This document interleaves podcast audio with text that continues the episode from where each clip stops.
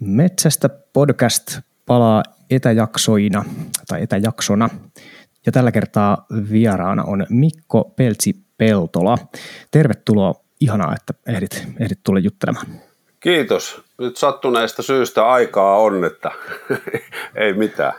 Joo, samoin. Tietysti perhe, perhe hän myöskin oman aikansa varmasti tästä ottaa kyllä, mutta, mutta et hetkellinen tämmöinen äh, ajatusten siirtäminen luontoteemoihin ainakin itselle tekee kyllä hyvää tässä, tässä kun aika paljon tulee sisällä, sisällä siirret, vietettyä tällä hetkellä aikaa. No joo, kyllähän noin pennut tulisi hulluksi, jos me oltaisiin vaan sisällä, että tämmöiset niin kuin luontokohteet tässä lähi, lähimetsissä on ollut kyllä tosi tärkeässä roolissa tässä viime viikot. Joo, samoin, samoin täällä. Tota, mä sain kimmokkeen kysyä sinua, sinua tota vieraaksi tähän metsästys- tai epätodennäköiseen metsästyspodcastiin sitä kautta, kun mä, mä olen seurannut sinun, sinun tota mediauraa aika, aika kauankin, että, että radio-ohjelmat on, on tullut tutuiksi ja sitten myöskin näitä, näitä tota uudemman tuotannon luontoaiheisia ohjelmia, mitä sä oot tehnyt. Ja huomasin että sä otit yhdessä vaiheessa yhteen tota metsästysaiheeseen kantaa yhdessä somekeskustelussa, ja siitä mä oikeastaan sit innostuin, että, että, haa, että, että en olekaan mieltänyt sinua metsästäjäksi, tai, tai en tiedä nyt, että minkälainen kanta sulla metsästyksen ylipäätään on, koska se ei ole ainakaan mun korviin vielä kantautunut, mikä sun, sun tota näkemys siihen, siihen aiheeseen on, niin ajattelinpa, että jospa aloitettaisiin sillä, että, että kerro hiukan, että miltä, miltä metsästys suomalaisessa – muodossa sulle näyttää? Minkälainen suhde sulla on metsästykseen? Mä en ole metsästäjänä kohtuullisen keltanokka, että olisiko mulla nyt metsästyskortti ollut tuollaiset vähän yli kymmenisen vuotta suunnilleen silloin kun mä edesmennyttä erätulilla ohjelmaa tein, niin sen ohjelman tuottaja sanoi, että jos meinaat tässä ohjelmassa juontajana olla, niin metsästyskortti olisi hyvä olla olemassa ja sitä kautta mä sen hankin. Mulla oli siinä vaiheessa jo, mä oon niin kuin aina pitänyt metsästyksestä ja musta se on, se on hieno juttu ja niin kuin siistiä. Mutta tota, näin, näin kaupunkilaisena niin ei ollut ollut semmoista mahdollisuutta tavallaan – lähteä metsästäjän kelkkaan, mutta sitten kun, sitten kun se tuolta töistä tuli vähän niin kuin annettuna, niin sittenhän mä olin saman tien ilman muuta. Ja hankin kortin ja hankin pari asetta ja kivääriä ja haulikon ja sen jälkeen käynyt sitten metsällä sekä työoloissa että, että tota, myös vapaa-ajalla, että se on semmoinen laji, missä on tosi paljon opittavaa ja mä, mä osaan siitä vain vähän, mutta kyllä mä aina tosi paljon nautin, kun mä metsästy, metsästämässä käyn. Joo, mahtavaa, mahtavaa, että sulla on tarjoutunut työn puolesta siihen mahdollisuus. Onko sulla sukusuhteita tai onko sä ikään kuin nyt tässä tietyllä tavalla sitten ensimmäisen polven metsästäjä vai onko sulla sukulaisia, joiden kautta tämä ajatus olisi myöskin tullut? Siis mä tota, asun tällä hetkellä omakotitalossa Helsingissä ja tällä samalla paikalla, missä mä just nyt istun, niin oli ennen kuin me tähän talo rakennettiin, niin vielä vaarin vanha riistaruokintapöytä niin kuin tuolta 60-70-luvulta, että et, et vaari on ollut täällä Länsi-Helsingin alueella tehnyt paljon riistahoitotyötä ja, ja hänen jäämistöään on ollut tuolla kellareissa jonkun verran ja ja tota, mä löysin hänen metsästyslupansakin 60-luvun alusta, missä hän sai Helsingissä Haaga, Pirkkola, Kannelmäki, Kaarella alueella ampua pienriistaa ja lintuja semmoisilla alueilla, mitkä on nyt nykyään ihan täysin asuttuja. Et, et on, sitten oma isä ei ole ollut niinkään metsämies, että tässä on ehkä tämä into hypännyt yhden suku, sukupolven yli. Joo, tämä kuulostaa, kuulostaa tutulla. Meillä kävi meidän perheessä vähän samalla tavalla, että, että pappa oli hirvimies koko ikänsä ja isä sitten ö, lähti hakemaan harrastuksia muualta, mutta sitten itse löysin myöhemmin, myöhemmin myöskin tämän, tämän aiheen piiriin. Tota, pääsitkö ikään kuin tämän sun isoisän kanssa sit itse tutustumaan niin kuin aiheen, aiheeseen lapsena henkilökohtaisesti? En ole häntä ikinä valitettavasti tavannut, mutta kuullut paljon sitten isältä ja edesmenneeltä mummilta tarinoita tota, isoisän riistahommista ja ilmeisesti ollut niitä fasaanejakin joskus tänne Suomeen tuomassa – jonkun okay. porukan mukana, että, että tämmöinen historia. En tiedä, onko tämä sitten verenperintöä, että itselle tästä metsästä ja metsästyksestäkin on tullut kohtuullisen niin kuin, tärkeä asia. Joo, kyllähän se Suomessa ja suomalaisessa kulttuurissa yhteiskunnassa on ollut ihan melkein jopa viime vuosikymmeniin asti ihan tosi merkittävässä roolissa, että silloin kun, silloin kun muistan aina, aina sitä jotenkin fiilistellä, että silloin kun ihminen on keksinyt maanviljelyksen, niin Suomi oli kokonaan, kokonaan vielä tota, jääkannen alla.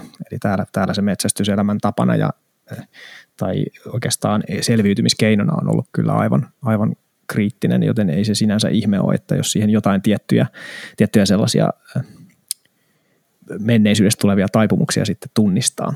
Joo, kyllä se varmaan sieltä tulee ja tota, tietenkin mua vähän kaduttaa, että mä en lähtenyt silloin ihan, ihan nuorena tai lapsena ollut siitä niin tietoinen tai, tai tiedostanut sitä mahdollisuutta, mutta täytyy nyt sitten yrittää aikuisempana ottaa kaikki ilo irti. Kyllä, ja niin kuin sanoit, niin opittavaa siinä kyllä, kyllä tosiaan on ihan rajattomasti. Oh, oh. Mit, miten, miten noin niin kuin muuten, tosiaan niin kuin mun mielikuva tällä hetkellä sinusta muodostuu tietysti aika paljolti nyt näiden niin kuin julkisuudessa olevien televisiosarjojen kautta, ja ne on voittopuolisesti erittäin laadukasta luontodokumentaarista tota, sisältöä, niin tämä luonto on ollut sulle kuitenkin selvästi tärkeä pidempäänkin kuin tämän, tämän, ikään kuin tämän lyhyen, lyhyehkön metsästysuran kautta. On ollut siis, tota, se, se, on ehkä tuolta kalastuksen ja, ja maastopyöräilyn ja tämmöisen luonnossa liikkumisen kautta. Metsästys tuli sitten, tuli sitten vasta myöhemmin, mutta se kalastus on nyt ollut ihan pienestä pitäen semmoinen tosi tärkeä harrastus ja sekin on tässä, kun ikää on tullut, niin, niin vakavoitunut tosi paljon ja nyt mä oon kyllä aika, aika syvällä noissa hommissa, että, että jos tota, saisi viettää kalavesillä kaiken aikansa, niin se ei olisi mikään ongelma. Et on ollut luonto kaikkinensa. Nyt sitten tietysti tota, kun töissä tai töitä on saanut tehdä niin kuin retkeilyn ja, ja luonnon parissa viimeiset vuodet, niin on tietysti monipuolistunut se, se niin kuin into kyllä mulla on tapana innostua erilaisista asioista, että kun mä näen jonkun uuden retkikeittimen, niin kyllähän mä haluan kokeilla sitä ja, ja tämmöistä niin kuin, hyvin monipuolinen luonnon käyttäjä mä nykyään oon. Joo, aivan. Tota, sä myöskin profiloitunut tämmöisessä, tai, tai mun mielikuvissa myöskin, myöskin tällaisen niin kuin, kestävän retkeilyn ja, ja tota, ainakin tässä, tässä tota Itämeren suojelijat-sarjassa ihan, ihan puhtaasti nyt tämän biodiversiteetin ylläpidon suhteen myöskin, niin miten, miten se ikään kuin, miten, miten tämä, vaikkapa tämä Itämeren suojelijat-sarja tota, lähti, lähti käyntiin, oliko se, kuinka, kuinka suuri osa sulla oli itsellä sen, sen aloitteen tekemisessä tässä? No mulla ei siinä itselläni ollut mitenkään suurta roolia siinä, siinä aloitteessa, että itse asiassa tässä kävi niin, että multa kysyttiin, että tämmöistä on suunniteltu, että kiinnostaako mua lähteä kehittämään ja tämmöiseen ohjelmaan mukaan, johon mä tietysti sitten heti sanoin, että joo, varsinkin kun se tuli tuolta siitä toimituksesta, Ylellä, Yle Luonto-toimituksesta, missä mä nyt olin muutenkin töissä, niin se oli tavallaan hyvin, hyvin yksinkertaista lähteä siihen mukaan. Plus, että samoihin aikoihin mulle sanottiin, että toinen juontaja, kollega tai kokia kanssa, niin olisi Tom Nylund, kenen kanssa mä oon aikaisemmin tehnyt jotain luontokikkailuja ja mä tiedän sen, että Tom on hauska kaveri ja aina kun sen matkaan lähtee, niin jonkunnäköistä sähellystä tai seikkailua syntyy. Että mä kyllä niin kuin heti sanoin, että ilman muuta. Mutta toi, toi Itämeren suojelu tai, tai kalojen kalojen suojelu, vaelluskalojen ja virtavesien suojelu niin, ja luonnonsuojelu yleensä, niin on se ollut mulle tosi tärkeää jo vuosia. Et mitä mä nyt oon 10-15 vuotta seurannut nyt tätä kalastuskeskustelua ja kalastuspolitiikkaa ja sitä kauttahan nyt vääjäämättä, jos ympäristöstä välittää, niin semmoinen suojeluaspekti on aika luonnollinen osa. Et, et et kun rakastaa tiettyä asiaa, niin haluaa, haluaa myös, että siihen asiaan liittyvät hommat olisi kunnossa. Joo, ja tuohon mun havaintojen mukaan liittyy tässä metsästyksen suhteen niin aika jänniä ehkä väärinkäsityksiäkin. Eli, eli tuossa joissakin keskusteluissa tulee vähän sellaista, sellaista asenteellisuutta vastaan, että, että metsästys on ikään kuin jotenkin nähdään monesti luonnon riistämisenä tai sellaisena, että, että siitä välitetään vain, jotta sitten saataisiin niin kuin se tappamisen nautinto ja se, se, sen tyyppiset väitteet, niin tuntuu minusta, minusta itseltäni, itsestäni aika, aika vierailta. Miten, se, miten sä itse näet tämän ikään kuin tietyn ristiriidan, mikä siinä, siinä on, että et ikään kuin luonnosta halutaan pitää huolta, jotta siellä voidaan metsästää. Minkälaisia ajatuksia se sulle herättää?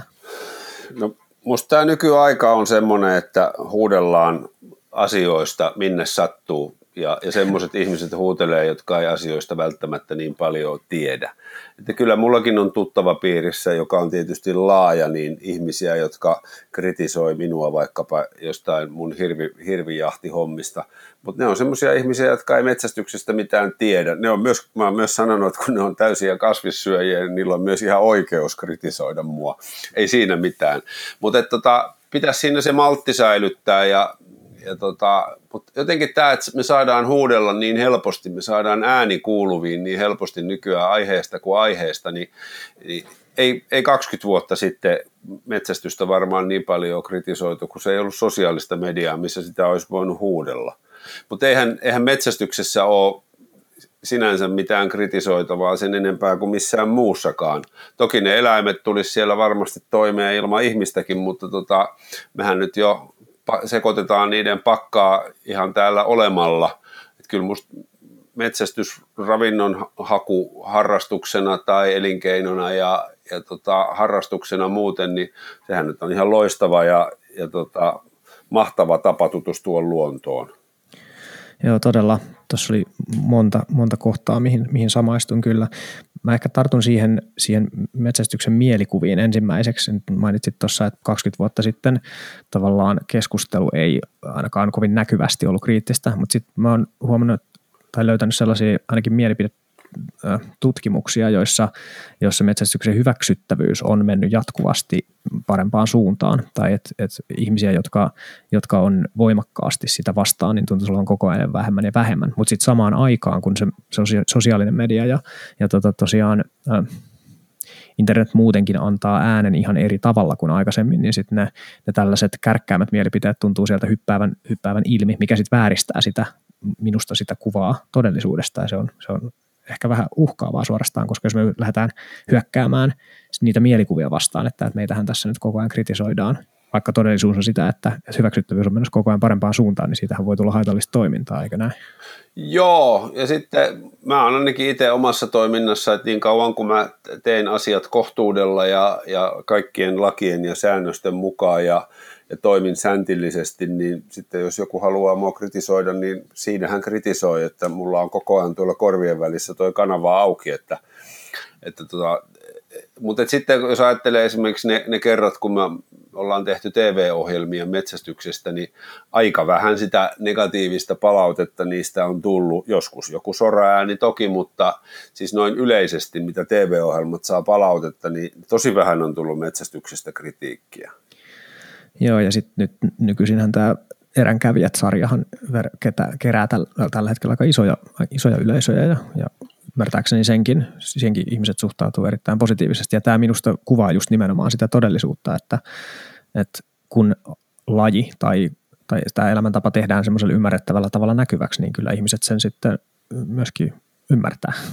Niin, se voi monella olla se, että ei oikein tiedetä, mistä on kysymys. Ja sitten tietysti voi olla joku ihminen, joka on ylipäätänsä vastaan kaikkea eläimen tappamista. Siihenkin hänellä on oikeus. Sitten on tietysti metsästyksen sisällä varmaan miljoona erilaista mielipidettä. Että jotkut suhtautuu tiettyjen eläimen, eläinten metsästykseen eri tavalla kuin toiset. Ja sitten kaikki tämä muu, mikä siihen liittyy, niin mielipiteitä kyllä mahtuu.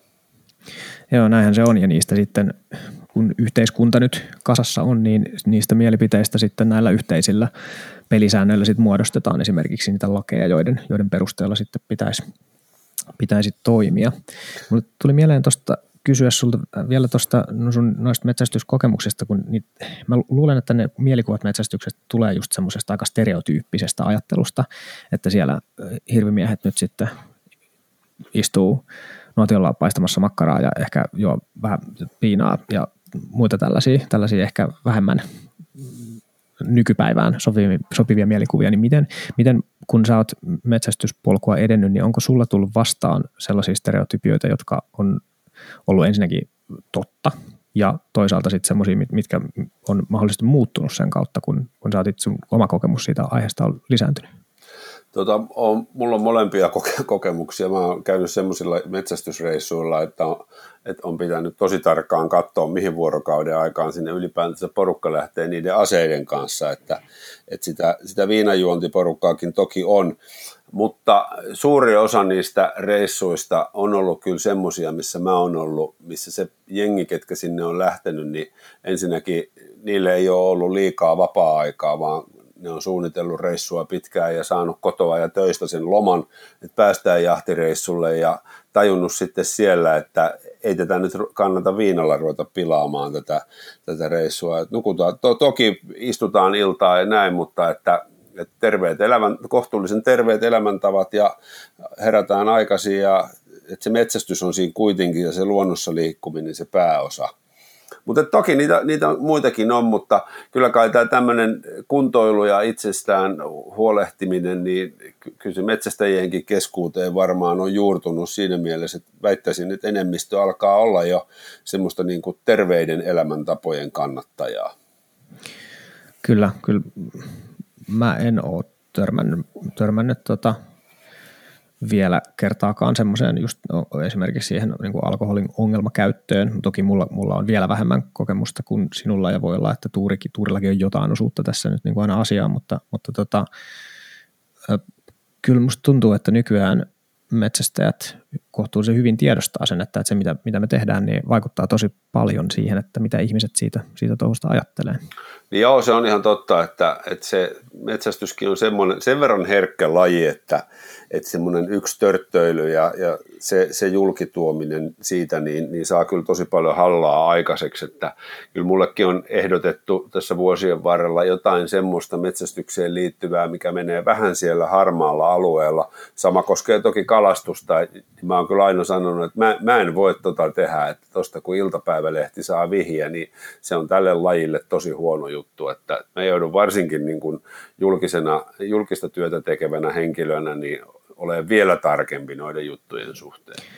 Joo, kyllä. Se voi olla, että joltakin, joltakin tota metsästäjältä, joka tosiaan ei ole, ei ole noin niin kuin lähtökohtaisesti mediassa, niin sit se ajatus ei ole ihan niin kirkkaasti mielessä, että se että kaikki mitä teen, niin saattaa sitten ikään kuin valua ulospäin ja, ja näyttäytyä sitten hyvin erilaiselta kuin, kuin mikä se motiivi vaikka tässä taustalla on.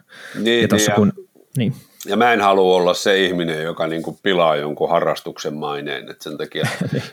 niin, harva, mutta, harva, harva haluaa. niin. Mutta tässä, tässä jännästi niinku, tämä tavallaan vähän kuulostaa tai tämä voi kuulostaa siltä, että, että no niin, että totta, että nyt siellä sitten niin hämärä miehinä nyt puuhastelee, mutta ne ei vaan kerro siitä. Mutta mun, mun kokemus on ehkä se, että, että monesta asiasta se niin kuin merkityksen välittyminen on niin vaikeaa, että, että ikään kuin on sellaisia asioita, mitkä on ihan laillisia ja on ihan perusteltuja ja, ja niin kuin, niin kuin järkeviä ja niistä niin kuin oma motivaatio on niin kuin ihan selvä, mutta jotenkin vaikuttaa siltä, että no ei, tämä nyt on ehkä semmoinen asia, mistä kannattaa nyt sitä, sitä niin kuin mainos, mainosvideoa lähteä tekemään, koska se on niin helppo ymmärtää väärin. Joo, se, sen mä oon huomannut kyllä ja sitten varsinkin silloin kun on ollut kamera mukana, niin kamerakin näyttää ne asiat pikkusen eri tavalla kuin mitä se on se, se todellisuus. Et kyllä ne on semmoisia punnittavia asioita ja aika tarkkaan mietittävää, että minkä, nä, minkä näköisiä juttuja sieltä sitten niin kuin näyttää isommalle yleisölle, vaikka ne millään tavalla laittomia tai moraalittomia olisikaan. Jep, kyllä.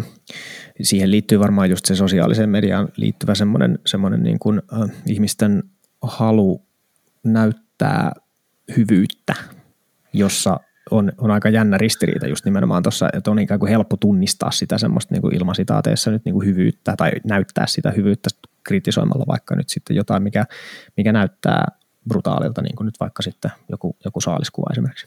Joo, se on totta. Ja sitten meilläkin TV-ohjelman teossa on aina ollut se se lähtökohta, että näytetään rehellisesti se, mitä tehdään ja joskus on kiva näyttää myös sitä, kun juontaja tyrii tai, tai mokaa tai tapahtuu joku virhe. Mutta sitten metsästyksessä, niin, jossa ei hirveästi tietynlaisia virheitä periaatteessa saisi tapahtua, kun ollaan aseiden kanssa tekemisessä, niin pitää aina olla tosi tarkka, että, että niin kuin, ensinnäkin, että ei käy niitä virheitä. Ja sitten jos joku virhe käy, niin et, et se on myös semmoinen, että se ei niin kuin pilaa jonkun porukan mainetta ja ei, ole niin kuin, se ei, ole, ei saa tehdä mitään tyhmiä juttuja. Et nämä on aika, aika hiuksen hienoja asioita, millä tässä niin kuin mennään. Joo, joo saan, saan kyllä tästä kiinni. Ja kun se, mitä siinä tietysti käy, on se, että, että jos sulla on vaikka niin kuin viikon reissu, jossa on nyt sitten joku niin kuin kahdeksan minuutin jakso, jossa, jossa tapahtuu joku sit virhe, ja se on se ikään kuin mikä sitten niin kuin siitä, siitä kokonaisuudesta, tai otetaan vaikka mukaan johonkin tuommoiseen kokonaisuuteen, niin se saattaakin varastaa sit huomion siltä kaikelta muulta. Se on ihan totta, ja sen takia noissa on ollut meillä ainakin hirveän tärkeää, että se me, toi, kenen kanssa minä olen kuvannut, Korhosen Juha tai Salosen Jari, kenen kanssa on metsästysjuttuja aikoinaan tehty, niin he ovat myös itse niin kuin metsämiehiä ja, ja tykkäävät metsästyksestä, et ei haluta tavallaan sensaatiota sen, sen lajin kustannuksella. Jep, jep, jep. Se on, se on tavallaan vaikea, tai mä oon miettinyt sitä, sitä vaike- asiasta puhumisen vaikeutta siltä kantilta, että kun nimenomaan tuntuu nyt siltä, että, että jos, jos mä nyt haluaisin vaikka hakea tälle podcastille vaikka nyt sitten maksimaalisen määrän näkyvyyttä, niin sitten mun kannattaisi hakea jotain semmoista repivää tai semmoista niin kuin yrittää puristaa susta joku semmoinen quote irti, jonka mä voisin niin, niin. Niin kuin, niin kuin liimata joka paikkaan, jotta mä saisin maksimaalisen määrän näkyvyyttä. Kyllä, kyllä. Ja se on, se on kauhea ajatus, koska se on todella kaukana siitä, mitä mä haluan tehdä tai mitä mä haluan saada aikaan.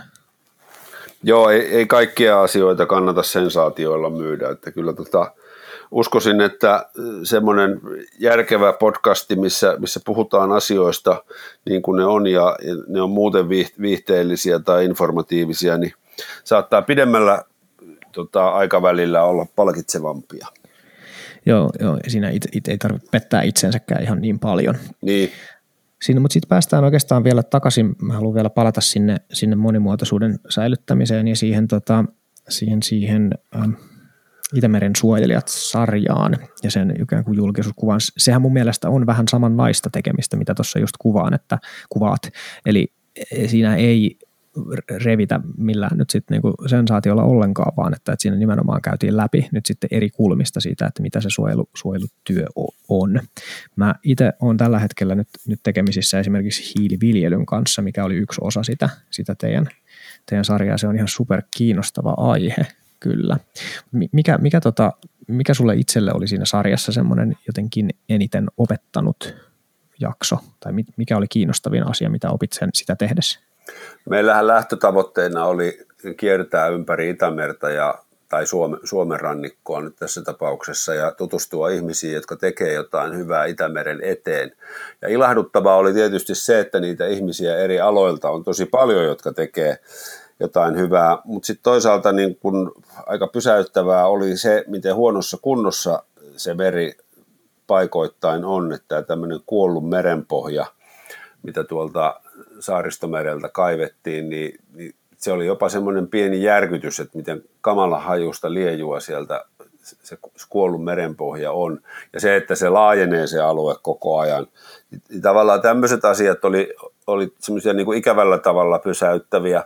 Sitten positiivisia puolia oli tietysti se, että, että tota, miten jokainen ihminen voi tehdä jotain hyvää niin kuin sen meren eteen. Esimerkiksi nyt tämä silakan syönti, mistä on, on puhuttu tosi paljon ja ylipäätänsä tämmöinen niin kuluttamisen vähentäminen ja tietoisuuden lisääntyminen ja sitten tämä hiiliviljelyasia kanssa, niin nämä on kyllä aika, aika kiinnostavia, kiinnostavia juttuja ja minähän nyt tietysti pintaraapasuhan me noista vaan opittiin esimerkiksi tuosta hiiliviljelystä, että mitä kaikkea siihen liittyy, mutta tosi kiinnostavia juttuja. Joo, ja se on, se on mahtava se, siinä, siinä on tietty, mä näen tuossa semmoisen tietyn jotenkin toivon teeman jatkuvasti, niin kuin just tuossa, missä, mitä sanoit, että, että on itse asiassa aika paljon, mitä me voidaan tehdä. Että, mä itseni huolestuttaa se semmoinen ihmisten ähm, vähän niin kuin lamaantuminen, erityisesti nyt tämmöisiin niin kuin erikois, erikoisaikoina, joka, jotka pistää, pistää ihmiset aika koville, niin pahinta minusta on se, että, että me jotenkin luovutetaan. Ja siitä on minusta hienoa tai siitä näkökulmasta on hienoa, että, että tuollaisten hyvien esimerkkien näkyväksi tekemisellä voi, voi saada paljonkin kyllä, kyllä motivoi, motivointia aikaa. Joo, se on, oli meillä tuossa tarkoituksena, että näytetään juuri niitä asioita, mitä yksilö voi tehdä, että mä on, mua on tuossa ilmastonmuutoskeskustelussa ylipäätänsä aina jotenkin ärsyttänyt se, että ei sillä ole mitään merkitystä, mitä me tehdään, koska Kiina. Että niin kuin, tota, asioiden tota, siirtäminen muille, niin ei ole kyllä sitä, mitä mun mielestä meidän kannattaisi edistää. Sitten kun oma pesä on kunnossa, niin sitten voi alkaa kritisoimaan muita. Itämeressähän se tietysti konkretisoituu, kun se on tuossa meillä se meri, että siihen ei paljon niin kiinalaisten hommat vaikuta. niin, ilmaston kautta toki nekin, mutta niin, että just niin. vaikka, vaikkapa tämä niin kuin maatalouden valumat sitten kyllä on kyllä enemmän, enemmän kotoperäisiä kuin Kiinasta kotoisin. Niin, ja sit siihen, siitä tullaan just siihen, että niin kun, kyllä oma pesä pitää olla kunnossa. Jep, ja toi, tässä luisutaan vähän metsästyspodcastissa vähän viljelyaiheeseen, mutta et siinä suhteessa mun mielestä se hiiliviljely erityisesti on kiinnostava teema, koska tota, äh, sehän nimenomaan on sellaista tekemistä, jota, jossa Suomella voisi olla hyvinkin merkittävä rooli, että jos me pystytään tekemään sitä sen periaatteita näkyväksi ja, ja tota, sit levittämään sitä ajatusta aktiivisesti, niin kyllähän meillä on Suomesta on varsin hyviä aloitteita aikaisemminkin lähtenyt. Joo, kyllä tätä suomalaisten tietämystä ja, tämmöistä kannattaisi tota, kyllä lisätä rajusti. Ja sitten tuossa hiiliviljelyasiassa ja tuossa sarjassa oli maatalouden näkökulmasta muutenkin meille se tärkeä, että ei lähdetä syyttämään ketään. Että, ja se, että on se, hienoa. Että se, että ma- maatalous päästää, tota, maatalouden päästöt on olemassa, joo, mutta onko se kaikkien maajussien vika? Ei, vaan se on niin kuin se on kaikkien vika, että tavallaan jo, jo, joillain keinoilla niin, että me edelleen saadaan sitä lähiruokaa sieltä, niin, niin meidän pitäisi minu, minusta edetä. Joo, ehdottomasti. Tota, ja just tähän maailman aikaan. Me ollaan nyt saatu kyllä aika kouriin tuntuva muistutus siitä, että, että mitä se tarkoittaa, että omassa, omassa maassa pystytään tuottamaan ylipäätänsä ruokaa. Ja kyllä tässä niin kuin omallakin kohdalla ajatukset on siirtynyt vielä enemmän jotenkin maatalouden suuntaan positiiviseksi, vieläkin positiivisemmaksi, en ikinä negatiivisia olekaan ollut, mutta että mä olen esimerkiksi itse puhunut vaikka siitä, että, että tämä riistaruoka on eettisempää kuin, kuin vaikkapa tota, Suomessa tuotettu liha, niin sitten nyt tällä hetkellä mulle itselle tulee vähän semmoinen pieni pisto, että nyt kyllä aika todella kiitollinen on, että meillä systeemi on kuitenkin kasassa, ja sitten samaan aikaan kyllähän sitä aina kehittääkin tietenkin voi. Joo, ja nimenomaan se kehittäminen on musta se avainsana, että ei, ei syytetä ketään, mutta myös pitää niin faktat tunnistaa. Että jos maan johtavat tutkijat sanoo mulle, että maatalous, maatalouden päästöt on niin ja niin suuret, niin kyllä mä niitä uskon. Et sitten, että et jos joku sitä alkaa väittää vastaan, niin ihan vaan väittämisen ilosta, niin musta sekään ei ole oikein. Et, et pitää myös niin osata tunnistaa ne omat, omat tavallaan heikkoudet. Joo, se on ihan totta, että, että se, se väite, että suomalainen maan talous on, on puhtaampaa kuin jossain muualla, niin se, se voi olla ihan totta. Monessa tapauksessa onkin, mutta se ei automaattisesti tarkoita sitä. Mutta me ollaan tässä vähän tiisattu tuota, tätä hiiliviljelyaihetta. Mä haluaisin, osa, osaisitko tiivistää tai avata sitä, että mistä siinä noin niin kuin on päällisin puolin niin kuin kysymys? Mitä se on? No mä ymmärsin hiiliviljelyasian semmoisena, että, että siinä tavallaan yritettäisiin vähentää lannoitteiden käyttöä, että se, että se maa itsessään tekisi työn. Et sitten kun se maa tekee työn, niin silloin se ei myöskään niitä ravinteita päästä niin kuin ensimmäisen sateen mukana lähtemään siitä. Joo. Et näin mä jotenkin sen ymmärrän, että se maaperä itsessään tekisi hommia ja, ja kun siinä jatkuvapeitteisyydessä kasvaisi koko ajan joku, niin se sitoisi sitten, sitten enemmän, että että tota, se olisi edullisempaa ja päästä sille vähemmällä lannoitteella. Joo, se on, se mun käsitys aiheesta on, on vielä toistaiseksi pintapuolella. Mulle toivottavasti tai itse asiassa on työn puolesta tarjoutumassa mahdollisuus tosiaan niin tutustua tähän enemmänkin ja sitä odotan innolla, mutta että se, näin munkin käsitys tällä hetkellä on, että se liittyy just vielä siihen viljelykiertoon, että sen sijaan, että viljellään yhtä lajia pläntillä, niin tota, viljellään siellä laajempaa seosta, jossa on useampia lajeja, jotka sitten edesauttaa sitä, sitä tota, ravinteiden sitovuutta ja valumien vähentymistä ja sitten sen nimenomaan sen niin kuin juuriston vahvistuminen, pintamaan parantuminen sitten vaikuttaa myöskin siihen, siihen tosiaan siihen hiilen sidontaan ja nämä on kaikki kyllä aika, aika valtava hienoja juttuja, kun sitä oikein rupeaa miettimään. Joo, kyllä siinä niin kehitettävää on ja sittenhän ymmärtääkseni tässä nykypäivänä vielä paikataan semmoisia entisaikojen virheitä, että, että kun ne pellot on perustettu suoraan jokien viereen ilman suojavyöhykkeitä monessakin paikassa ja sitten kun on menty semmoiseen tota, lannoteviljelyyn, niin sehän on selvää, että ensimmäinen sade pyyhkäisee sen kaiken siihen jokeen ja sitten ne on tuossa Itämeressä. Että tavallaan tässä niin nyt kun asioita parannetaan, niin paikataan tavallaan entisaikojen virheitä.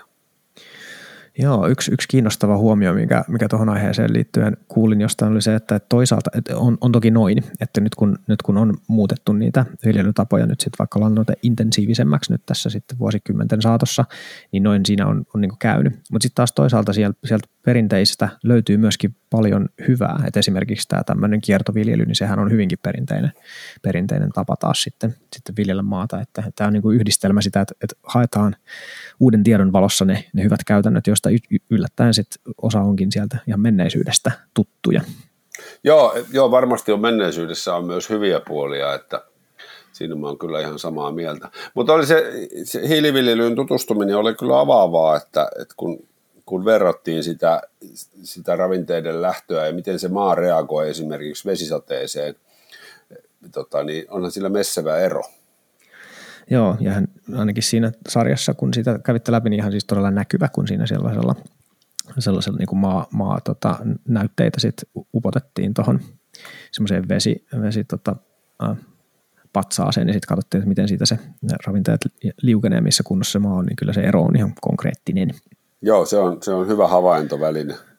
Mutta tässäpä, tässäpä tosiaan niin päästäänkin just siihen mikä nyt tässä maailmanajassa minusta olisi ihan valtavan tärkeää, että meidän pitäisi jotenkin pystyä purkamaan sitä, sitä kaupunkilaiset vastaan maalaiset asettelua. Että tosiaan nyt tällä hetkellä tässä, kun nyt kaupungissa istun, niin kiitollisuuteni siitä, että ruokahuolto toimii, on niin kuin aivan valtava. Ja just tämä, niin kuin ne keinot, millä, millä sitä ruokahuoltoa voidaan tehdä kestävästi, niin ne on taas ne on siellä maaseudulla. Niin jotenkin se, se syyllistämisen eetos, niin se olisi kyllä todella tärkeää saada, saada jotenkin, jotenkin purettua. Miten siihen, miten siihen suuntaan voi mennä? Miten te esimerkiksi sitä ohjelmaa tehdessä niin kuin ikään kuin varmistitte sen, että, että se syyllistävä sävy siitä saadaan siivottua pois? No me lähinnä tehtiin se niin, että, että me tavattiin ihmisiä, jotka toimii jo sillä tavalla niin kuin hyvin. Eli, eli tota, oli kosteikot kunnossa ja, ja tota, niitä ravinteita ei niiltä tiloilta – pääse, pääse paljon vesistöön, missä me oltiin. Ja sitten me tavallaan niin puhuttiin, puhuttiin siitä, että miten hyviä juttuja nämä on ilman, että, että me otettiin minkäännäköistä kantaa siihen, miten jotkut toiset tekee, jotka tekee sen huonommin. Mutta sitten tietysti tuo on hirveän herkkää, että näitä maatalousväkeäkin on, on syyllistetty myös tässä viime vuosina ja vuosikymmeninä niin paljon, että ne on aika herkällä, että sitten kun tuo jakso tuli ulos, niin vaikkei me siinä jaksossa syyllistetty ketään, niin sitten mäkin sain semmoista mailia, että miksi me niin kuin Juman kautta ylipäätänsä puhutaan tästä, että kun meitä maajusseja aina vaan syytetään. Sitten vasta, vast, vastasin vaan, että niin, että kai sä nyt katsoit sen ohjelman, niin huomasit, että eihän me syytetty tässä ketään. Joo. Joo, se on kyllä, se, on, se on, tulee kaukaa ne kokemukset, että tässä on tosiaan vuosikymmenten keskustelukulttuuria nyt purettavana myöskin. myöskin. Ja tuossa on kiinnostavaa, että jos me aikaisemmin vähän puhuttiin siitä semmoisesta hyvyyden niin kuin näyttämisestä tai semmoisesta jotenkin broadcastaamisesta, nyt kun en tiedä mikä on parempi sana siihen, mm. niin, niin tässä ikään kuin nyt se, se hyvän vahvistaminen on sitten kuitenkin ihan eri asia – Eli, eli se, että kun te, te tuotte esiin näitä hyviä esimerkkejä siitä, että hei, tämä on muuten hienoa, että tämä on tosi hyvä juttu, että tästä isot pisteet, ja siinä ikään kuin jätetään pois se semmoinen niin kuin nega- virheiden korjaaminen, niin silloinkin yllättävän paljon parempi vaikutus kuin sillä, että niitä virheitä yritetään osoittaa. Joo, se on sama, sama on oikeastaan tässä mun polkupyöräilyideologiassa, että mä pyrin kertomaan kaikille, kuinka mahtava ja ihana kulkuväline polkupyörä on ilman, että mä syyllistän ketään autoilusta. Joo. Et siinä on sama juttu, että sitten jos joku hiffaa asian toisin ja rupeaa toimimaan toisin, niin, niin sittenhän se on niin kuin hyvä juttu. Joo. tuossa mun yksi, yksi jotenkin lempi internet-artikkeleita, mitä on vuosiin lukenut, oli tuossa Harvard, Harvard Business Review julkaisi sellaisen The Feedback Fallacy artikkelin, jossa käytiin läpi sitä, kuinka negatiivinen palaute ja virheiden korjaaminen, niin se itse asiassa herättää niin voimakkaan puolustusreaktion, että, että sen ikään kuin puolustusreaktion jälkeen mitään semmoista positiivista muutosta ei voi saada aikaan. Ja just sen takia nimenomaan se hyvän vahvistaminen on taktiikkana parempi. Että et, et se on, uskon, uskon ainakin tällä hetkellä kyllä itse siihen tosi, tosi vahvasti. Ja tämä minusta sopii myöskin tähän metsästysaiheeseen tosi hyvin. Eli niin sopii. Samoja. Joo, suomalainen mies on vähän semmoinen, että sille ei auta kenenkään kaupunkilaispellen tulla selittämään mitään, että se pitää itse hiffata, että joku asia on niin kuin hyvä. Joo, ei todella. Ja, ja tosiaan maanviljelijöissä on ikään kuin semmoista varsin tervettä muutosvastarintaa kyllä myöskin niin kuin tosi paljon tässä, tässä suhteessa. Mutta sitten sit siihen suhteuttaa niin kyllä se jotenkin se, sen tyyppinen luontokeskustelu, jossa nimenomaan niin kuin osoitetaan, että, että kuinka kauheaa ja väärin tämä, tämä kaikki metsästykseen liittyvä niin kuin on. Ja vieläpä sitten sellaisilla tavoilla, jossa ne, ne faktat ei ole ihan kohdallaan. Niin mä oon kyllä miettinyt sitä, että, että onko sen vaikutus niin kuin kokonaisuutena – haitallinen sille, mitä sillä yritetään tavoitella, koska se herättää nimenomaan niin valtavan vastareaktion, että noiden kanssa että ei ainakaan tehdä yhteistyötä, on, on monesti se lopputulos, mitä siitä sit saadaan aikaan. Joo, kyllä mä oon sen huomannut, että vastakkainasettelulla ei kyllä, kyllä saada tota hirveästi ainakaan mitään rakentavaa aikaiseksi, että, että mieluummin jotain muuta keinoa käyttäen – ja siinä se yksi, yksi keino, kyllä tämmöinen niin kuin esikuvana toimiminen, toimiminen on kyllä ehdottomasti hyvä. Et mulla sun lisäksi tulee tästä luonto- ja erityisesti kalastusskenestä mieleen, mieleen tämä tota Jasper Pääkkösen tekemä, tekemä työ.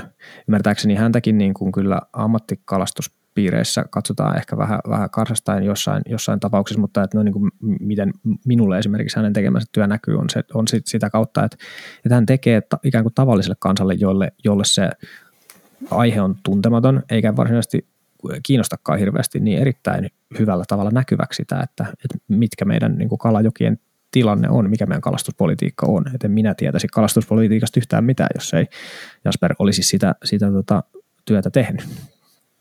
Joo, Jasperi on kyllä tehnyt pitkään ja Jasperihan on pedantti kaveri ja lukenut ihan valtavan määrän erinäköistä tutkimustietoa ja tätä kalastuspolitiikkaa poliittista kirjallisuutta, että, että kyllähän niin kuin Jasperin motto on ollut pitkään se, että hän tavallaan tuo sen tutkijoiden äänen esille ja saanut sen oman julkisuutensa kautta sitten valtakunnan mediaa ja se on ollut musta hieno havaita, että, että, että se on niin kuin ministeriöissä tunnustettu, että, että tämä on hyvä juttu, että saadaan asioita eteenpäin ja saadaan asioita niin kuin kalojen kannalta parempaan suuntaan.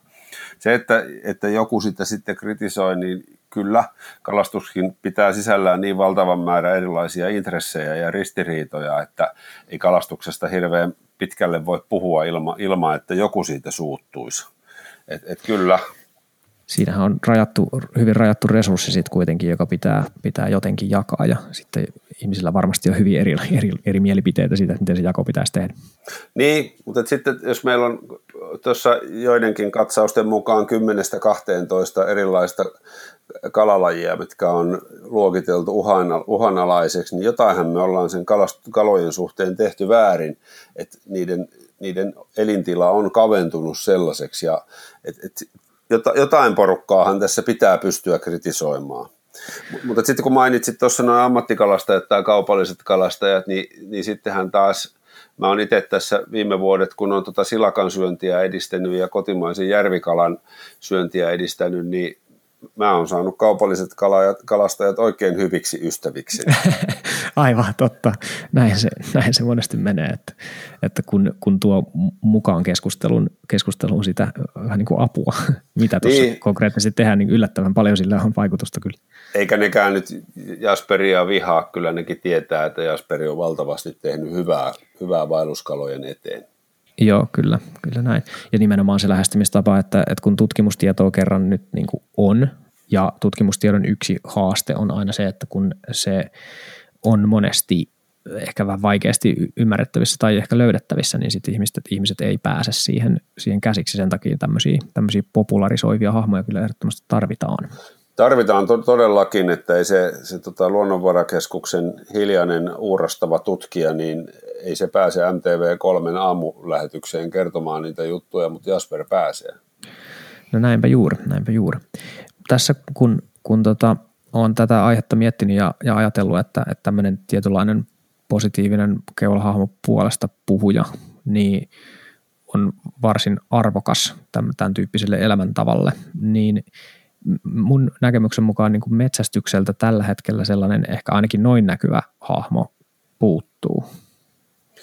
Joo, se on totta. Se on kalastuksessa niitä nyt jonkun verran on, että noin Hissu ja Korpelahan on myös tehnyt kalastuksen puolella aika paljon hyviä asioita, mutta joo, metsästyksen puolella ehkä ei niinkään.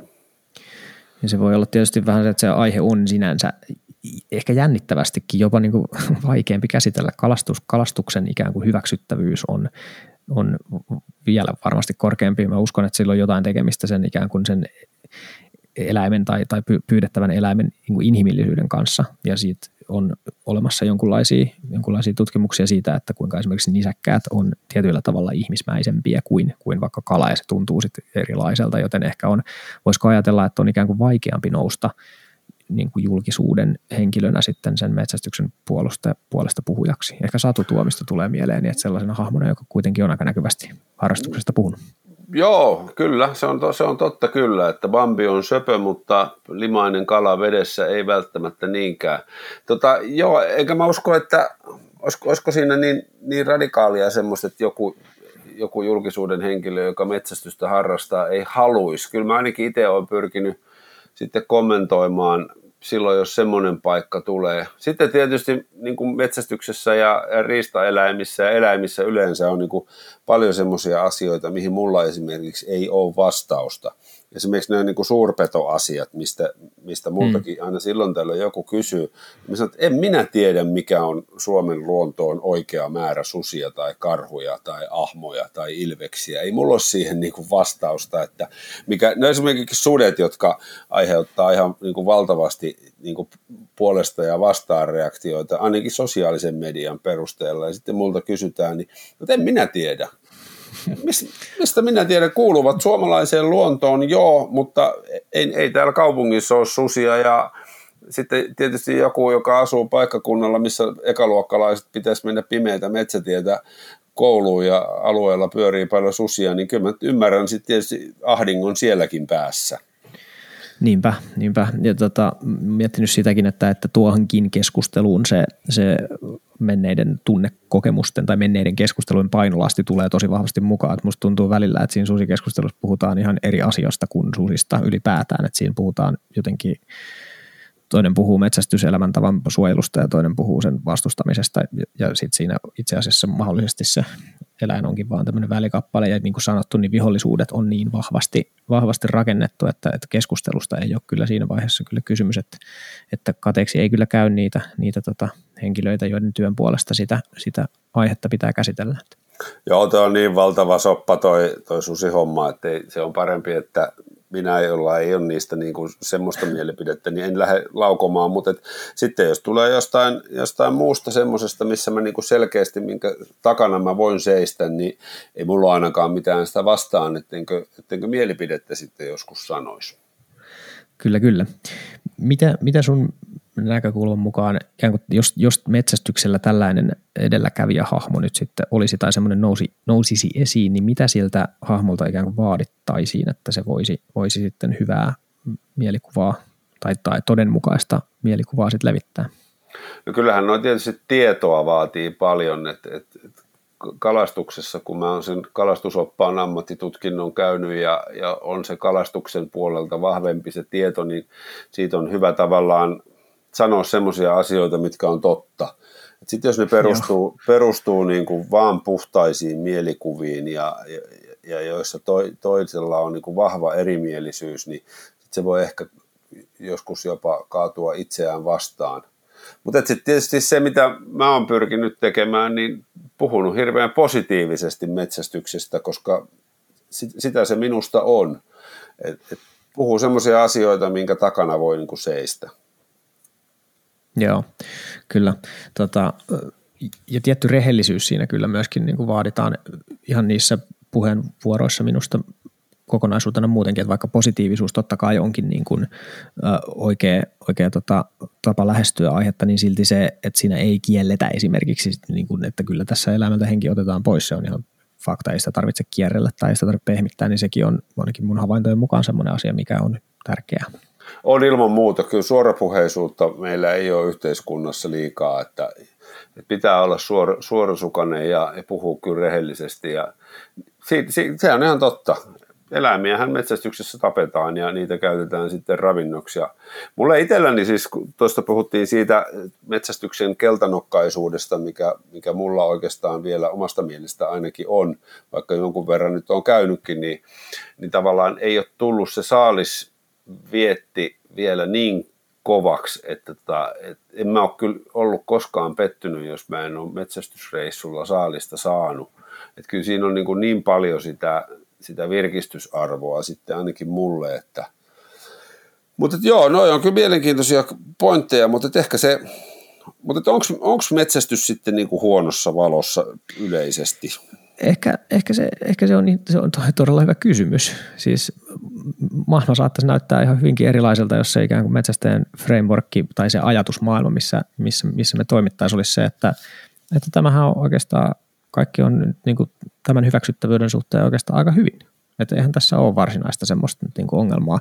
Ja sitten se, se varmaan se ajatus siitä, että ongelmia on, tulee just nimenomaan siitä niistä suurpetopolitiikan kokemuksista ja sitten mahdollisesti muuten ehkä semmoisesta tietystä niin kuin viranomaissäädösten hankaluudesta, vaikkapa ampumaratoihin liittyen tai, tai nyt sitten vaikka siihen niin kuin lyijylainsäädäntöön liittyen, joskin sanottava tietysti on, että, että, että se lyijyn vähentäminen minusta ollenkaan huono asia on, mutta sitten taas siinä pitäisi, pitäisi pyrkiä niin kuin tekemään asiat siten, että, että siinä lapsit ei vede, mene pesuveden mukana ja esimerkiksi niin kuin harjoittelumahdollisuudet häviä sitten siinä samalla. Että tämmöisiä niin kuin kokemuksia varmaan ihmisillä on, mutta, todella kiinnostava huomio kyllä.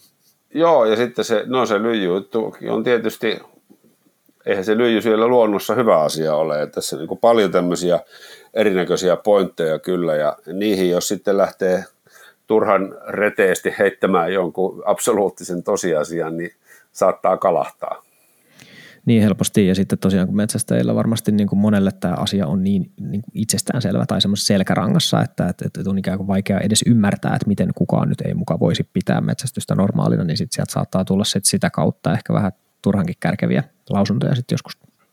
Joo, mutta kyllä esimerkiksi ne, ne metsästäjät, ketä mä niin sitten paremmin tunnen, niin kyllähän ne on, se on niille vahva elämäntapa ja, ja tuo niin ison tota, lisäarvon elämään, että, että ei, ei sitä kyllä keltään pois haluaisi ottaa.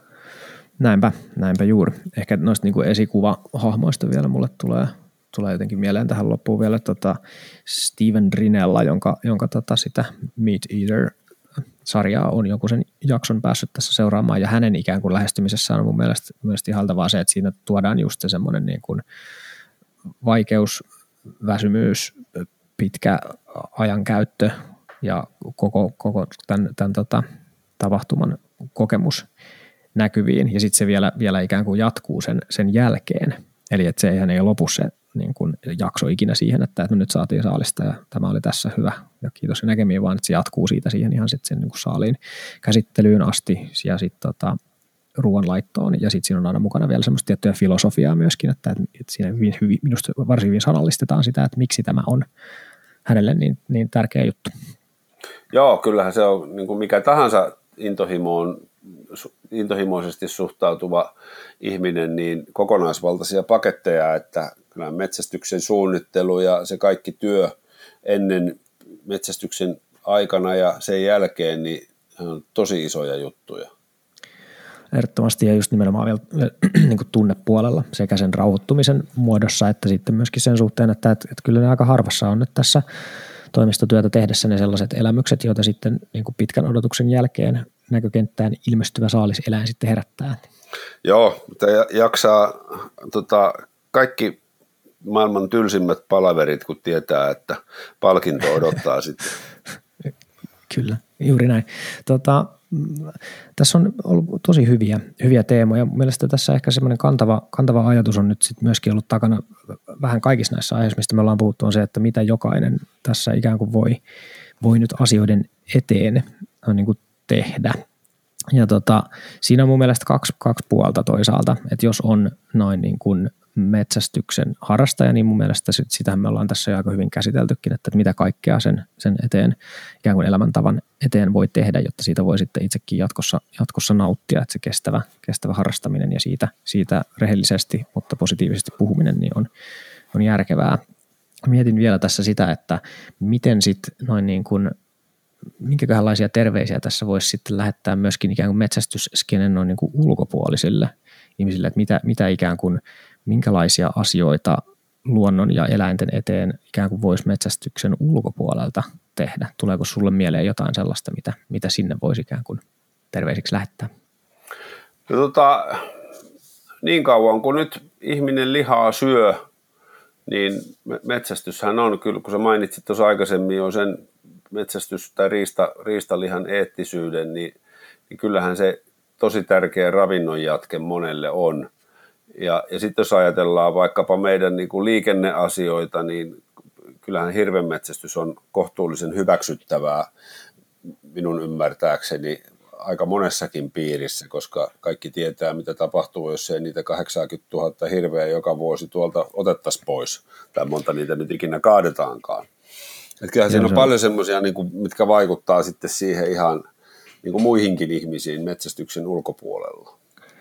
Joo, kyllä, kyllä. Siihen, vaikka siihen sitten siihen liikenteeseen liittyvä vaikka se SRVA, eli, eli tuota suusriista virka-aputyö, mitä metsästäjät tekee, niin sitä itse asiassa melkein tekisi mieli tehdä näkyväksi ihan oman podcastin se verran, koska siitäkään ihmiset ei välttämättä ole kauhean hyvin perillä, että mistä on kysymys. Niin, ja sitten, sitten jos ei me mitään lajia metsästettäisi, niin en tiedä, miten kävisi haitallisten vieraslajien ja, ja pienpetojen ja tämän tyyppiset, miten pahasti se sitten vääristyisi. Vai vääristyisikö ollenkaan, että kaivataanko metsästystä? Mä oon ymmärtänyt, että kaivataan noin niin kuin tiettyjen eläinten tasapainon ylläpitämiseksi. Tästä, tästä kyllä niin kuin riistatalousasiantuntijat on varsin yhtä mieltä, että jos me tehdään semmoinen arvovalinta, että, että me halutaan ylläpitää jotain tiettyjä biotooppeja tai tiettyjä eläinlajeja, niin sitten se tarkoittaa sitä, että me pitää aktiivisesti kuin sekä tehdä töitä elinympäristöjen parantamiseksi, mutta sitten myöskin niiden, niiden tota, epätasapainotilassa olevien, olevien tota, petomäärien tasapainottamiseksi. Ja se metsästys siinä on esimerkiksi nyt sitten vaikka saaristossa aivan yksiselitteisen vaikuttava asia. Se oli järkyttävä. Mä näin semmoisen gepsikuvan, oli laittanut tuolla Värminnessä yhdelle supikoiralle tota GPS-panna ja sehän oli käynyt kaikki lähisaaren saarten hahkanpesät tuhoamassa. Se oli uskomattoman iso se alue, minkä se yksi supikoira oli kiertänyt.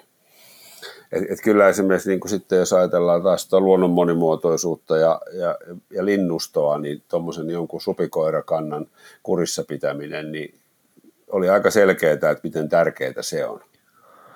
Kyllä sillä on ja siinäkin ollaan sitten tosiaan sen ikään kuin epämiellyttävän totuuden ääressä, että jotta sitä tasapainottamista voidaan tehdä, niin kyllä se sitten tarkoittaa aikamoista, aikamoista tappamisen määrää. Että tässä, tässä ikään kuin se, että, että minä en itse halua sitä tehdä, niin ei, ei kuitenkaan niin kuin vapauta ketään siitä vastuusta. Että, että myös se, se, ne asiat, mitä me jätetään tekemättä, on, on ihan yhtä lailla meidän vastuulla. Kyllä, kyllä, ja sen takia on niin kuin eri tehtäviä ihmisillä, että ei, ei kaikki pysty eläimiä tappamaan, ja ehkä siitä syystä ne ei harrastakaan metsästystä tai ole, Eikä. ole sen parissa. Näin just, ja ehkä sekin edistyneen yhteiskunnan merkki sitten on, että kenenkään ei ole sitä nyt tällä hetkellä pakko tehdä, jos ei sitä halua, niin se minusta saa kyllä hyvinkin olla.